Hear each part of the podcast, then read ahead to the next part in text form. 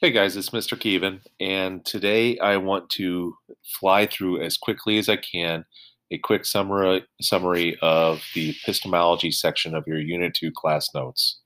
Um, some of the things that, and some of this is on there and some of this isn't, uh, but between your Day 7 outline and your D, Unit 2 class notes, you should be able to keep up. Um, epistemology is the study of knowledge. How do we know what we know?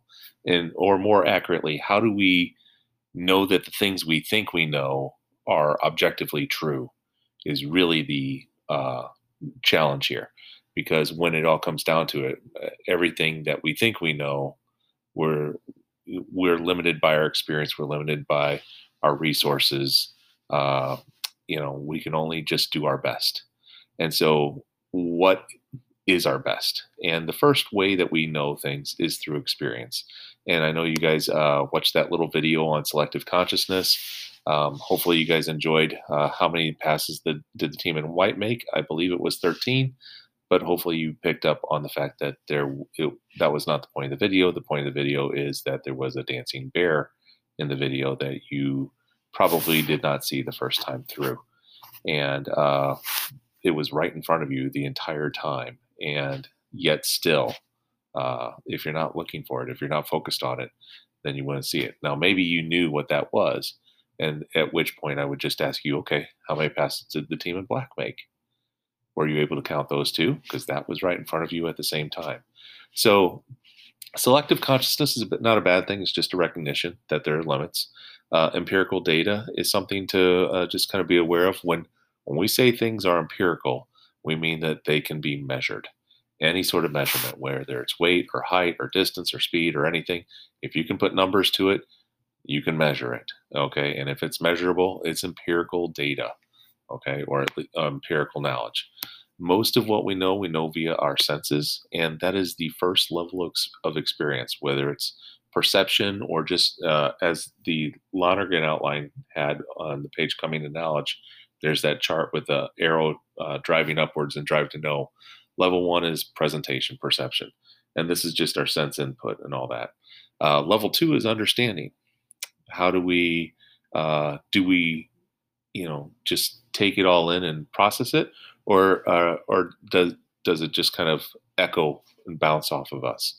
So are we able to take in everything that we are uh, seeing? I know for myself, sometimes I'll find myself focused on something either on my phone or on the television, and my wife uh, will be talking to me. Well, obviously, I can hear, and the sound is coming at me, but if I'm not focused on it, I do not understand the words she's saying. And so if she asks me, what did I, you know, just say? And I, I have no idea.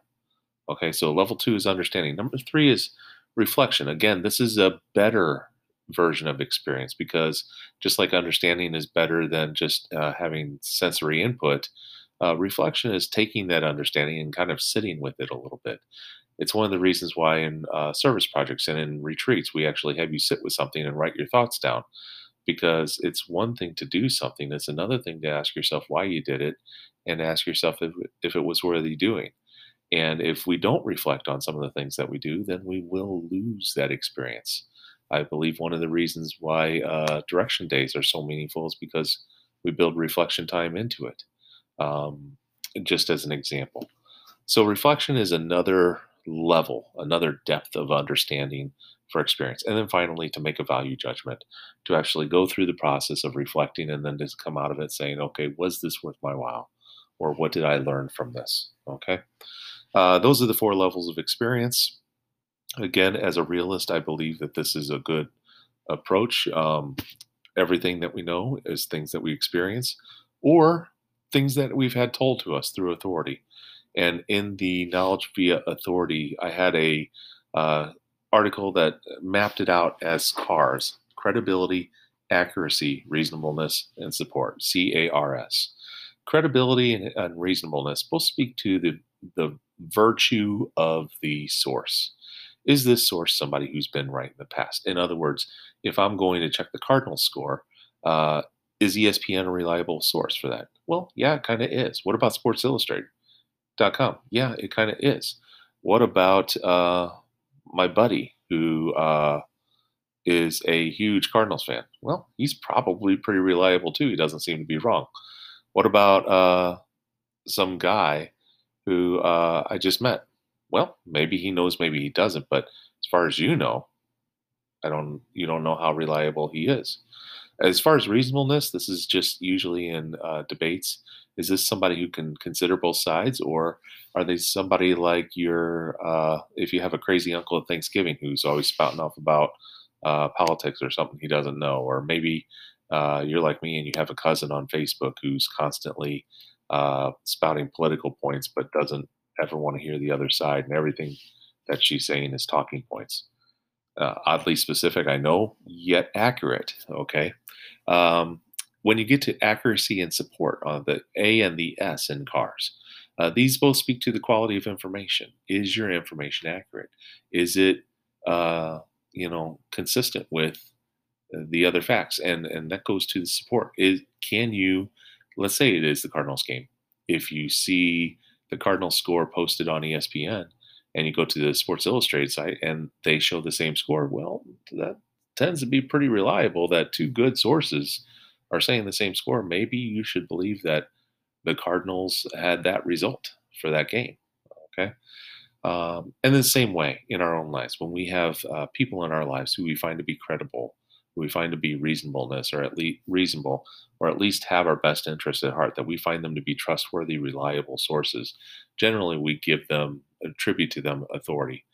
When we're talking about authority, the most basic definition of authority, and this is very simple, but it'll be in your tests, is an authority is somebody who claims to have knowledge that I do not. Maybe that authority comes from their position, like being a teacher or being a parent. Maybe that authority comes from a degree. Maybe that authority just comes from being the person who was at the Cardinals game who said, I was there, I saw it happen. That's a claim to knowledge. Okay. Uh, fear of the cost was also under the title of authority. This is not a good thing or a bad thing. It's just a thing, which is that uh, every piece of knowledge has a price and maybe learning the cardinal score doesn't really affect you at all. But what if you learn something that might challenge you? Like what if you heard that cbc uh, won every state title one year in in all the sports? Would and they started saying that they were a better school than SLU because of it. I know personally my reaction would be uh, the hell you are. Uh, because we're smarter than you and we're better in other ways and I find some other reason. Like that is information that I would not be happy to accept. And if I wouldn't be happy to accept it, I'd find some other way of of arguing against that. Okay. Now I'm going to run into problems because if it's true, facts are stubborn things. But fear of the cost is is really that inclination. I, I see it a lot in uh, political issues. Uh, right now, you see uh, Republicans are talking about how Donald Trump's gaining in the polls on Joe Biden. Democrats are saying that Joe Biden's up in the polls, and back and forth we go. And both sides are trying to tell a story about what's going on politically and taking the other side's version of events and casting aside because they don't want to. Not only do they uh, not like it, but because they don't like it, they don't want to hear it. Okay. And fear of the cost is just what would it what would accepting the other side winning be like? What would uh, even what if accepting new information means just admitting that I'm wrong? Maybe that's too much to bear. And so, fear of the cost can be a bad thing. It can be a good thing. Sometimes fear of the cost is a healthy. You know, maybe I shouldn't. Do, maybe I shouldn't do bungee jumping. Maybe I shouldn't try it. Um, maybe I don't need to. And because you know, if I'm wrong and this guy's not trustworthy, then I could be seriously hurt or dead. So uh, fear of the cost is kind of a preventative measure. And along the same lines, there's a uh, there's a tendency called protective disinterest, which is if somebody's got news that you don't want to hear, uh, then maybe you don't uh, listen to the news or listen to what they have to say because you're scared you might get information you don't want. Okay. I know I did this in the Blues uh, final series when uh, they were down um, in the I think early on in the first quarter in Game Five or Game Six, and I just turned on no, turned off notifications on my phone because I didn't want to know the information because I knew what kind of information was coming in. That's protective disinterest, and that's not a good thing either. The last way we know things is through our use of reason, and you guys should have watched the crash course on reason by now. Um, in that there were two main kinds of arguments deductive arguments, which are all or nothing arguments, where the conclusion is contained in the premises. If you have a valid argument, that's fine, but you need valid arguments to, or a valid argument is about the argument structure being one that works along with true premises. And then if you get a sound argument, that is a successful deductive argument. If you only have validity or you only have a true conclusion, you don't have a successful argument without both validity and truth, which equals soundness. Uh, there are two kinds of deductive arguments. In the videos, you saw a lot of categorical arguments. Uh, categorical argument would be there is a squirrel in the shoebox, the shoebox is in the closet, therefore the squirrel is in the closet. Uh, because A is in B and B is in C, therefore A is in C. There's another kind of deductive argument, and that's called a hypothetical argument. I will cover this uh, live with you guys after we finish with this uh, podcast. The other kind of argument is an inductive argument, and these are the sources of most of our information that we use reason for. The analogy gas cap was quite helpful for this. Uh, the G is generalizations, A is analogies, uh, S is signs. For the cap, it's C is cause causation. Uh, the principle of causation causation is important. Uh, A is arguments from authority. We just talked about authority, and P is predictions. Um, if you find yourself doing any of these six activities, which are all logical activities, chances are that you are building toward an inductive argument. The key to remember is that an inductive argument is never 100%. If you had 100%, it would be deductive. A successful inductive argument is just likely or probable, which means 50.1%, 51% if you want to just not do decimals. Okay.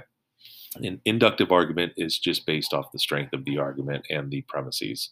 Uh, if you get to 51%, you have what's called a cogent argument. Okay, again, strong premises, uh, strong correlation uh, established, and true premises. And um, the important thing to remember about inductive arguments is the principle of total evidence. If you ever ha- are making an argument, you find yourself leaving out inconvenient facts, you are violating the principle of total evidence because you're automatically, when you're leaving out inconvenient facts, that means that you know your argument's weak and you're trying to strengthen it by hiding some of the truth. Uh, you should always, if you're trying to make your strongest argument, put all the cards on the table, lay all the facts out, and let the other, let your audience decide what is the correct conclusion. Uh, so the principle of total evidence always applies. We new evidence will always help an inductive argument. If it's a deductive argument, new evidence really doesn't add or take away it or anything because once again, it's all or nothing. Either it's going to a deductive argument is going to sound redundant, or it's an inductive argument. At which point, new evidence is always taken. And you'll notice when we go through apologetics and I'm doing my arguments for God, the deductive arguments are short and sweet, and the inductive arguments are pages long because there's so much extra stuff to add. All right, gentlemen, that is it for now. Um, we're going to now do a classroom thing where uh, I break down hypothetical uh, deductive arguments because the videos didn't cover that.